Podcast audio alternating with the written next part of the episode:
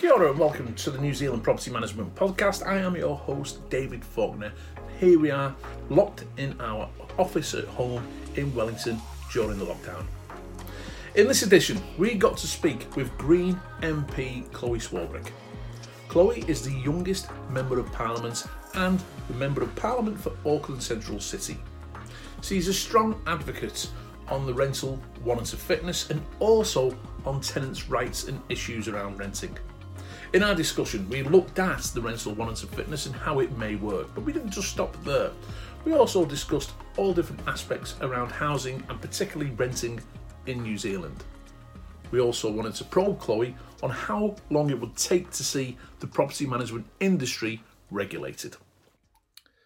Kia ora, everybody, and welcome to the New Zealand Property Management Podcast brought to you by Real IQ. I am here today with a special guest on our podcast in the middle of our lockdown in New Zealand. Uh, joining me is probably one of the most recognisable members of Parliament. Uh, and are you still the youngest, Chloe? Are you still the youngest?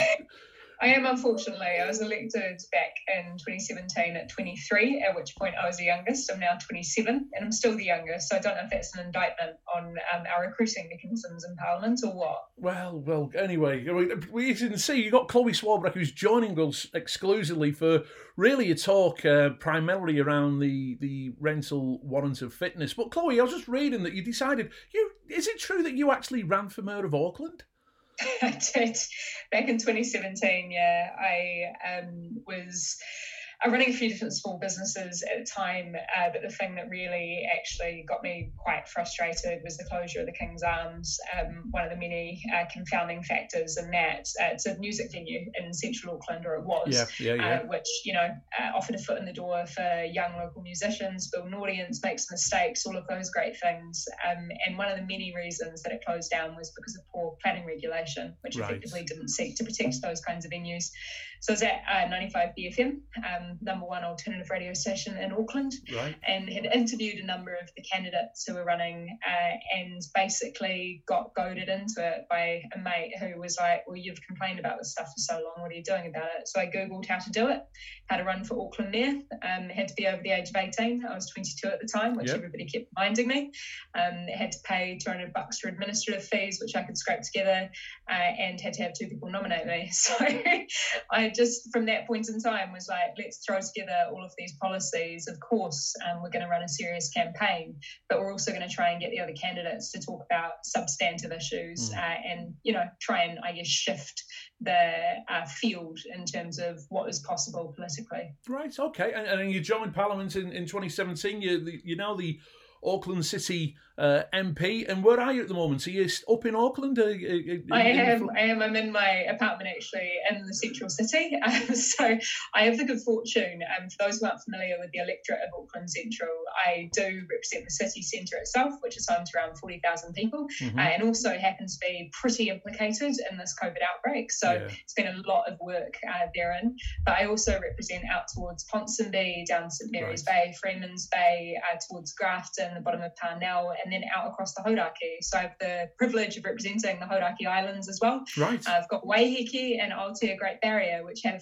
quite different uh, demographics and obviously yeah. quite different problems to a dense city population. Okay. All right. So anyway, what we're here for is really just to, to talk about um, this this rental warrant of fitness. I mean, this is something that I personally believe uh, is necessary, and what we'll see from the healthy homes is is a natural evolution uh, where it will be adapted. Chloe, how do you think the rental warrants of fitness? How do you see it working um, in New Zealand? Yeah, so I agree with you in that it should be a natural evolution, but unfortunately, given my experience inside Parliament and seeing just how uh, political willpower can be stuck at times, particularly when there are a few loud voices in the room, I don't know if it's necessarily all too natural. So it is definitely something that we've been campaigning on. Uh, so we put these back on the table politically, uh, noting there's been a number of those outside of politics, uh, not the least the Royal College of uh, Australasian Phys- uh, those who work in the medical profession. Mm-hmm. Uh, we've also got yourself, and those who are engaged in the sector, uh, and those who are looking at it from a whānau um, kind of health perspective too, uh, and of course the rental um, advocacy uh, area too. So uh, the way that it would work is effectively kind of amalgamating what's currently within the healthy home standards, but a few other um, straightforward practical things around obviously running water, making sure that there's hot water as well, um, making sure that the light switches work. Uh, mm. there's a really great uh, format that was proposed by a lecturer, or rather a researcher from the University of Otago, uh, which was what was uh, taken as yep what could be implemented in the voluntary standard from uh, Wellington City Council. Um, the problem being there that it was, of course, voluntary, which in mm. turn means that we don't set up the systems and the economies of scale to make this all too functional. Uh, so for me, it's about saying the problems that we've got with the healthy home standards is first and foremost that renters have to know their rights, they have to know what the standards are supposed to be. And then if they are concerned that their home doesn't reach those standards, they have to go through what is potentially potentially quite uh, ruinous for the relationship between themselves and the property manager or yeah. the landlord uh, process through the tenancy tribunal yeah. to try and enforce those. So a warrant of fitness would front load any of that potential drama and just mean that we have effectively a license which says, here we go, mm. this property is good to live in. In the same way that we don't wait for cars to crash before we provide them yeah. with a warrant. Yeah, yeah. So, I mean, the paper that you're referring to, I think is Philippa Howden Chapman who was yes. at Otago University. And, and I remember reading this paper on this when it was first muted, and this was muted quite a while ago. Mm-hmm. My criticism of that was that it was just it was overly onerous. It was there was too much to it, and it was a it was a pass or a fail. Um, mm. You know, do, do you think there's any wiggle room that that could be actually altered to make it a yeah. little bit more user friendly? Look, so what the Greens have put on the table is a proposal for the way that we could go about starting to have this conversation as a country. And we've put forward some examples of what's happening in other jurisdictions. Uh, and we've said this is some stuff that we can look at, but ultimately we know that what is currently operating, that is a burden of proof on, and an onus rather, on the renter to go through this arduous process to mm. enforce those rights for healthy homes needs to be reversed. So, absolutely, uh, it does need to be road tested. On top of that, I'd also say uh, that you know, we have to talk about uh, the housing stock in this country and how a lot of it was built a long time ago and hasn't been built to scratch. On top of that, there's all of these issues which we're obviously interrogating now around, for example, the kind of duopoly when it comes to uh, building supply products in the country and how that impacts potentially the kinds of standards around the types of homes that we're building. We're also building smaller and smaller apartments, and I've done some work on that with regard to apartment lending. Uh, but yes, I do think that there is room to move. I think that that was a really solid proposal mm-hmm. uh, from the um, from Philippa, uh, but nonetheless, I think again, as you know, it's a few years old by this point in time. So um, yeah, we've got to road test it, make sure that it's yeah. practical. How long and, and how long would a, a would you see? Because they were suggesting like three years, and then every three mm. years you have to get it assessed again to make sure that it's compliant. So you're kind of suggesting um, similar time frame for landlords to do this? Yeah, I mean, why wouldn't we start with that as a proposal on the table and then we road test it? Again, yeah. we see if that's the kind of thing that would work. I think that there's obviously different types of properties. And, you know, for those who live in apartments like I have for the past 10 years, uh, it very much is a case that you have a different type of structure or engagement with a body corporate, for yeah. example, potentially a property manager who manages a number of apartments. Uh, and that's where the kind of part of the puzzle around regulations for uh, property managers and landlords come into the picture, which is another thing that the Greens have been putting on the table for a long time now. It actually was promised by Labour in uh, the election campaign. Yeah. Um, what parliamentary written questions uh, and a little bit of digging by journalists have exposed, uh, but also the parliamentary written questions that I lodged, uh, there hasn't been all too much work, unfortunately, done on that by the housing minister or associate housing ministers. Uh, so we're trying to nudge them along on that piece of work because all of these things together. Okay, okay. Now, you mentioned before about Wellington uh, trialing mm. this, and, and it was it was a flop. It, it no one took it up. It, why? Why? Why didn't? why did that fail? I think. I mean, it, it's it's a really similar question as to you know why is housing treated like commodity in this country. Uh, it's because all of our default systemic drivers are saying that it should be. Uh, for that same reason, we didn't see that uptake of voluntary standards for. I mean, some people could argue, as you know, you've put forward, that potentially it was a bit too onerous. Um, others could say, well, why would I if I don't have to? Uh, and when you don't have that cultural impetus to do it, when you don't have uh, a whole bunch of people coming together and saying we're going to set the standard and nobody's going to be, you know, we're going to therefore hold ourselves out as the best possible landlords, and mm. you know, the market's going to come to us when the market as it presently is is skewed very much uh, towards those who are landlords, yeah. uh, that's the way that the power is tilted. Yeah. In turn, that means that there isn't all too much of an incentive to go about ensuring that your home is healthy. And given that adequate housing is very literally a human right as enshrined in the United Nations, and New Zealand has signed up to that mm. as a member nation, uh, these are some of the things which we really need to be interrogating. And yeah, yeah. there's a far bigger question well, well, underlying yeah. Yeah, I'll, I'll come back on on some of the points you make there in a moment because I do agree in one sense is that you know you have to legislate or else landlords they won't. Some landlords will. But, yeah, totally. You know, healthy homes has proven if if landlords maintain the properties, we wouldn't actually need healthy home standards. You know, and and and, and, and, you know. Um, the original proposal by Auckland uh, by Otago University I mean, it did look at 29 set criteria. We have touched mm-hmm. on all of this. How do you think it could be adapted, though, healthy homes uh, or a warrant of fitness could be adapted to things like body corporates? Because, you know, I mean, where you are at the moment, are you going to need someone going around every three years or, or four years? Or what do you think would it look like there? Because different properties will have different criteria. Yeah, and I also think um, that there's a really valid question there and about how it rubs up against the Unit Titles Act, which we're actually currently going through amendments to in front of Finance and Expenditure Committee, which I'm a member of. It was a piece of work instigated several years ago now mm. by former MP for Auckland Central, the Honourable Nikki Kaye. Yep. Has subsequently been picked up by Nicola Willis, and I've been working quite closely with her on this. Yeah. So, you know, we, we do not have a great understanding of different types of dwellings in this country from a legislative perspective, let alone a regulatory one. So uh, there's a lot of changes that are be coming down the pipeline there yeah. to ensure that those who have dealt with the dramas around leaky buildings and uh, a lack of professionality inside of their body corporate management teams and otherwise, uh, and you know just how much it interfaces with that this warrant of fitness is again something to be road tested. But the point of putting this on the table yeah. is to say we can do it, and other jurisdictions have done it, and here's some really good parameters to road test. What about things like you know in Europe? Europe and in the UK, you know, we see these energy performance certifications and they have this. To me, that looks like a better model because you can have a particular grade. If I want to go for an A grade, then I'm going to pay a bit of a premium. But then you have, um, once it gets below, say, a D or an E, legally you can't rent it out. I mean, what would you think that something like that would have legs in New Zealand?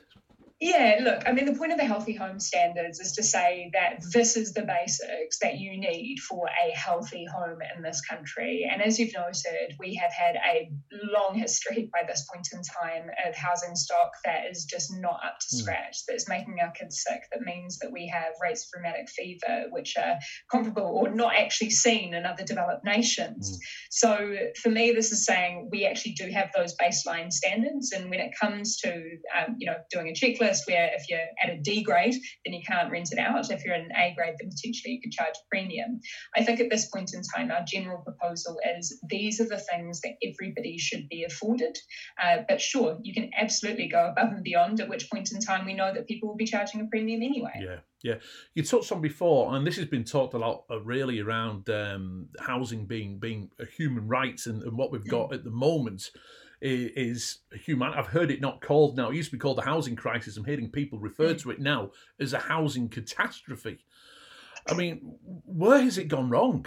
Because because clearly, I mean, I mean, I am a landlord myself, but even I yeah. recognise. You've seen the kids just gate crash our interview. At some point, these kids are going to have to come to the bank of mum and dad to buy a house in New Zealand, uh, and and yeah. some of them may just look overseas as alternatives because it's too expensive. Oh, totally. I mean, if you're to compare particularly Auckland's market and what constitutes affordable housing, um, we are far beyond the pale. Uh, the average income to uh, proportional or ratio rather to the cost of a house is now, I believe, as of this past month, about one to eleven or one to twelve, mm. uh, which again puts us in a very, very gnarly position to any other jurisdiction in the world. We're, we're amongst the most expensive in the world. So there's a number of different things in there. One of which, and this is something I often hear people say, is, oh, well, people should become, you know, accustomed to renting. The problem that we've got is that we have had such a structural and cultural norm in this country for people to buy a property and that to be their security into the future. It's the kind of things that people obviously borrow against when they're starting small businesses, but also can borrow against when they're helping their kids get into properties. Mm. Uh, so we need to look at what it would actually mean to have sustainable long term renting as a viable option for people that doesn't put them in a really precarious situation situation further down the track or disadvantage them when it comes to career opportunities or otherwise. Yeah. So to do that, that's those bigger structural things. In terms of the drivers, um, this is where, for me, you know, there, there is this real uh, rhetoric in Parliament and in politics to just oversimplify this as market causes of supply and demand. Absolutely, there's a lot of demand and there has not been enough supply. Mm. Uh, when we're talking about supply, however, there is a tendency to want to say, well, we should just continue to expand further and further out. Uh, if you want an example of where that hasn't worked particularly well, you only have to look at Auckland. Yeah. We have built on some of the most fertile land, which has put us in quite a pickle when it comes to thinking about the future resilience of our uh, kind of food supply. Uh, we also have continued to uh, increase the costs of infrastructure and we've continued to foster car dependency because it's far more difficult to service people with public transport when you've created a city of sprawl. So it's how we build and it's what we build as well. Yeah, yeah, I, won't disagree with anything what you say there, and I actually do think what we've touched on, and, and I've done a lot of research. I actually believe because the amount of the, the, the ratio per population to property hasn't changed in about 30 years since I've look you go back and look at the stats website where I think we've gone wrong, though, we've built the wrong type of properties. We've either built these four or five bedroom mansions or tiny apartments where what I see statistics from Bond Centre and whatever what we need a three bedroom housing. And probably now mm. we have to look at intensification because mm. of things such as infrastructure environment. We can't keep spreading out. But Christ, oh, totally. yeah, but Sorry, yeah. yeah. look at we. Uh, one of the things I want to touch on is Christchurch because mm. I've I've argued that if every city is like Christchurch, we actually wouldn't have a housing mm-hmm. crisis. The rents compared to Wellington, where I am in Christchurch, for a three bedroom, it's about a difference of $185 a week because they built enough post earthquake. What can be done to, to make it easier for people to build so we can we can have enough stock. Yeah, so there's been again to take you to the rhetoric that everybody hears time and again, and we've got to repeal and replace the RMA that was bandied about through parliamentary debates and electoral promises for a good decade. And it's finally happening. There's going to be three pieces of uh, legislation, three acts of parliament that will replace the RMA. Hopefully, it will become less unwieldy. Uh, but then you've also got the problems around resource consenting, and we know, as anybody yep. who's trying to build or develop, uh, that right now that process is just not fit for purpose. So there's a number of different ways that that could be uh, made far more efficient, I think. Uh, but you know, ultimately, sorry, I've forgotten the the original line of questioning. Yeah, I mean, what can we do to just speed up the process to get oh, more properties to get more properties built? Because I mean, yeah. what what happened in Christchurch? They basically just said to the council, right, you're releasing 30 years of land right now so people can get on. And we had we, we actually met the demand and prices mm-hmm. came down. Yeah, so a, a, few things to unpack in that in, in, terms of building more. In a place like Auckland, for example, um, you may or may not be familiar with in 2016, we had a big debate around something known as the unitary plan. Yes. Um, that's now going to be superseded by what's known as the NPSUD or the National Policy Statement on Urban Design. Right. Um, that's going to be rolled out across the country, and it's every single council is going to have to think about density effectively yeah. and how they are planning their cities so that it's most efficient for transport for people to get around and for us to build more dwellings in order to tackle this housing catastrophe so you know in terms of that uh, kind of greater density one of the biggest challenges that I've constantly come up against is everybody wants more houses built, but they don't necessarily want them in their own backyard. Mm. So that's one of the big challenges is how do we get around that really challenging political phenomena? Because it is often the case, particularly if you're talking about uh, local governments making these decisions, that the loudest voices in the room are typically those who own land. And this is reflected in yeah. uh, voter statistics. Yeah. uh, you know, a, a, third of the population typically tends to vote in but local body elections. And it, we don't have ballot voting. So no. it's, you know, all the easier for people who have a secured uh, tenancy. I, I mean, actually, you know, what you're touching on here with local councils, I think there's there's a big problem there and what you've touched on there. I'd actually like to see a, a more of a nationwide, which is in controls the release of land. Can I just touch on now about you know security of tenant with tenants and and mm. and, and you talk about making more rights for tenants. Tenants, I get the impression now they've got a lot of rights. You know, they They've got name suppression in the tenancy tribunal. Completely agree with it. I do agree that the you know you you should have to give the tenant a valid reason as to end a tenancy. So they've got plenty of rights, and we are seeing tenants become a little bit more empowered in mm. in, in pushing those rights. Go into tenancy tribunal. What more can be done uh, from your perspective for tenants? I guess again the question becomes: Do we want uh, rents, renters renting to be a long-term, sustainable, viable thing in this country? And if that's the case, then we need to think about how we create a system that enables and encourages that. Mm-hmm. Because right now, the way that renters' rights operate, I absolutely hear you in terms of the legislation outlining what these rights theoretically are. But again, the burden of proof, the onus to walk through those processes to attempt to enforce those rights falls on the renter. And in a market where renters are price takers, uh, we don't have all too much of an ability, renters don't have all too much of an ability to uh, potentially get into a position where they sully their name. And I hear you on the point around anonymity as well. Mm. Uh, but once again, that anonymity is only as far as the court papers go. It's not something that is necessarily uh, kept anonymous as far as conversations between certain property managers or landlords or otherwise. I want to just the the interest deductibility was was a controversial from a landlord point of view. I, I will be honest, I, I, don't agree with what has been put forward. I have actually made a submission though because we had to got the chance to make submissions, and I've suggested that landlords who guarantee that they're going to be landlords for ten years or more, they uh, exempt. So basically, one of the ideas that they've come up with is like a long term fixed term tenancy for say ten years and then it gives the tenant that guarantee that this can be their home where they can establish roots, but they have the flexibility of giving notice and, and without paying any break fees or anything like that. And if a landlord did that, I've argued that they should be exempt from this interest deductibility because I've worked out what's going to happen to me. I'm going to be an extra $50 a week it's going to cost me as a landlord now, the natural thing I'm going to try and do is A, either control my costs, which means less repairs and maintenance, B, increase the rents. What do you, you know, is that feasible in your eyes as an idea? What would you so, recommend? I think uh, we have to go back to the reason that we ended up with this interest deductibility uh, proposal on the table in the first place. And to be perfectly honest with you, the main reason that we have this happening is because the government cut itself off at the knees with all other options, and for in, in terms of trying to disincentivize people from investing in property sold. Mm. Uh, and that's where things like conversations around capital gains tax or wealth tax or otherwise, um, you know, it's really unfortunate that we just shelved them and we said we're not going to talk about them.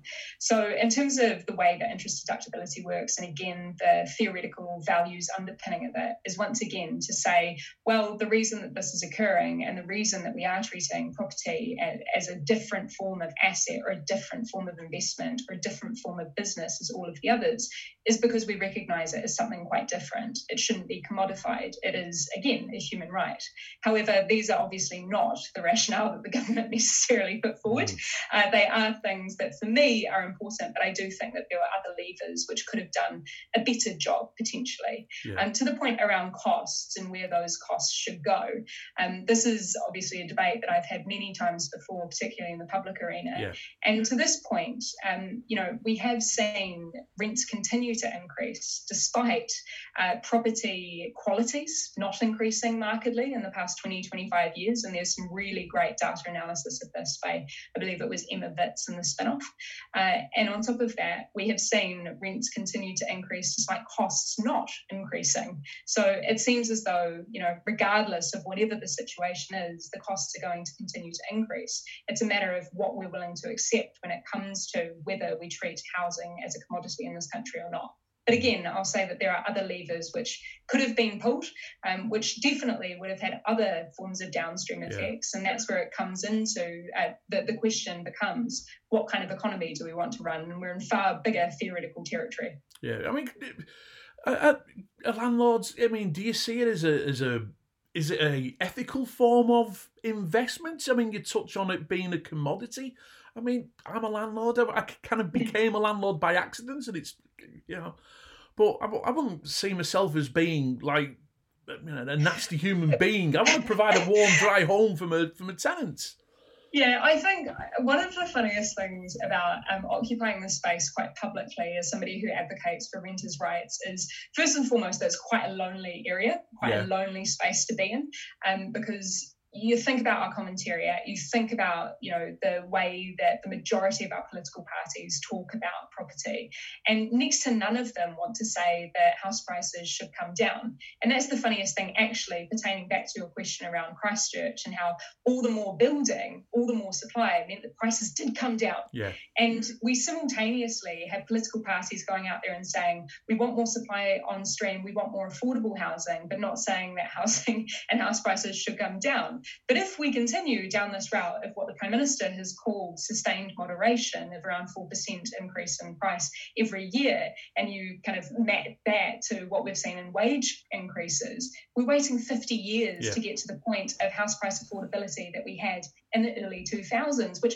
at that point in time was still a ratio of about one to seven. Mm. And if you look internationally, the standards that we should be accepting for affordability are around one to three to one to five.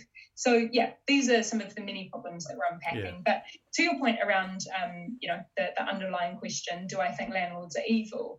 Uh, no, there are definitely, of course, good landlords, but I, I don't think, on the whole, that the landlord lobby, that is, those who present themselves in the media as crying bloody murder whenever any form of change occurs, are doing the sector a particularly a favour, really.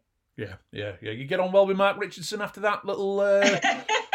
I tried to give him a handshake. He wasn't particularly keen, but you know, look. As far as I'm concerned, like this is the whole thing of this, I guess, about um, kind of discussing ideas that are that, that, that are going to drive change. Yeah. So many people agree that so many things are broken. We're talking about the housing market as though it's no longer just a crisis, but it's a catastrophe. Mm. In order to address that, things do have to change and they might have to change quite radically. But nobody wants to pay the price for that. No, but no. right now, those who are paying the price are our most vulnerable. Yeah. Yeah. I mean, I'm, I'm of the view that renting is now going to be a long term, and, and, I'm, and I'm all for protecting rights for tenants you know, who are going to be in a house long term and they're going to establish those roots. And we've got to get away from the you'd have to own your own house. I, I, I think that there will be a generation now, professional people, not just the, the most vulnerable, mm. professional mm. people who will totally. be lifetime renters. All right, so oh, many of my friends. Yeah, yeah, yeah. Yeah, and also, actually, I might add, because everybody is constantly, and this is uh, again one of those cultural norms that we buy into, which helps to justify political inaction on these issues. But we have a cultural norm of referring to mum and dad renters, and I made the point uh, in uh, an interview not too long ago. I was like, well, actually, my parents have rented their entire lives with mm. me as a kid growing up now, and they're still renters. And I, in the privilege of my position with the security of my relationship, have been able to get into a mortgage situation for an apartment in the city centre. But, you know, when you again look at the data, around 30% of those over the age of 65 now are in positions where they don't own a property. Yeah. And what does that say for security? Yeah. Yeah, no, I hear you. I do hear you. I do hear you. Just to finish up with now, Chloe, and I really appreciate you giving up your time. I know you'll be busy with your constituents in the lockdown, but you've touched on prop, and, and this is one thing that we're 100% behind you on the regulation of the property management industry. Mm. Um, what are you doing in terms of lobbying to get that pushed forward? Because because Labour they promised in an election that they were going to regulate the property management industry. And would you also include private landlords? Should there be some um, regulation requirements to be a landlord in New Zealand? Yeah, absolutely. A register would be a really straightforward and obvious thing to say that we need. Uh, I think that you know, to your point around all of these different moving parts, and particularly uh, the, I think, unfortunate polarity with which the discussion plays out. You know, if you are advocating for renters' rights, somehow you're vehemently against, or you paint all landlords as evil. And of course, that's not the case. You know, mm. my most recent landlord that I had before moving into this place was a wonderful couple who yeah. were really caring about the circumstances that we were living in and would check in on us and all of those other bits and pieces. So if you have this uh, register, then you actually do have an opportunity to make sure that, of course, there is education and training provided for all, uh, that there is some form of kind of licensing, for lack of a better term, uh, and also that for those landlords who don't want to go through that process or procedure, that they'd be able to get a property manager who had, which again protects renters, but yeah. it also means that as far as landlords are concerned about their reputation goes, you'd be able to weed out the cowboys with not all too much of a hassle. Yeah. Yeah, that's good. That's good. And how long? I mean, have you got any idea of time frame we're looking at for, for this to happen? Because oh, they did promise it. Dearing me, yeah. Look, what what we've found uh, is that nearly a year in, there hasn't been a huge amount of work undertaken by uh, the Associate Minister for Housing with responsibility for the Residential Tenancies Act, which, uh, yeah, I, I think is hugely disappointing. Um, yeah. You know, uh, the often uh, the way that you know the adage around parliamentary process of the three years that we have of the term in Parliament between elections is that the first year is really kind of firing up the engines, the second year is getting stuff done, and the third year everybody's back in election uh, kind of mode. So it's really this window where a third of it so far appears to have been wasted, yeah. and we've got one year to really get the rubber to hit the road and to legislate. Noting that it takes months for legislation to go through Parliament, we're going to have to have a quite fulsome select committee process to make sure that this is feasible, and then there's going to be the rollout of it. Yeah. Uh, so yeah, I, I, am disappointed that it's taken this long. And in terms of how we get it done, well, we do what the Greens always do, which is that we continue to push for this stuff. Um, a lot of people, you know, uh, try and a lot of people seek to blame individual politicians for things not happening fast or quick enough. Um, inside of our parliament, it's important to realise that there's 120 politicians. In order to pass any piece of law, you need a simple majority of 61. 61. In our current parliament, Labour holds 65. So mm. if they wanted to do it, they could do it overnight. Yeah. Uh, but in the absence of that, the 10 Greens will continue to put a uh, kind of microscope on this issue and continue to push it forward because the more that we light the proverbial fire under those politicians' bums, uh, the more likely that they are to act. Yeah. Do you get frustrated, Chloe? I sense you get a little bit frustrated with the whole process of Parliament and, and how the wheels work of democracy. Absolutely. Yeah. Absolutely. But look, I, I say to um, people who ask me that that I think that I was far more cynical coming in four years ago than I am now. Having seen, I guess, how the sausage is made, you come to realize that, you know, everybody, regardless of whatever job they're doing, is just doing the best that they can with the resources afforded to them. And I think that inside of our parliament, what you have is a number of different people from a number of different backgrounds, some of whom have certain skills which are definitely well suited to doing that process of uh, making policy. Others are more suited to speaking publicly, uh, and all of the other kind of bells and whistles.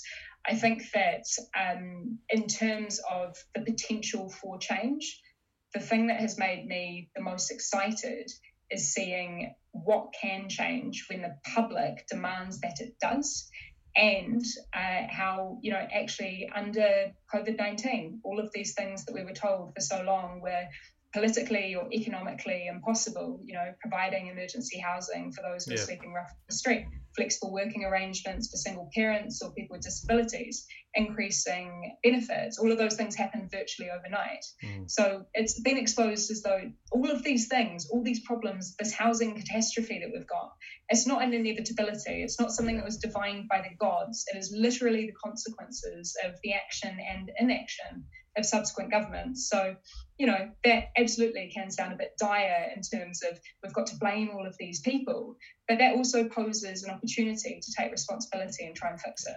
Yeah. Okay. All right. Well, listen, Chloe, we've we've we'll finish there. We've had a great chat and really appreciate you coming on Uh, I'm sure all the property managers um, listen to this and they'll be, you know, really appreciative of the work you're doing to push for regulation because the most of the industry do want our industry mm. to to be regulated. Just to to finish off, what are the things you get up to in your bubble when you've got some downtime? What what what do you recommend?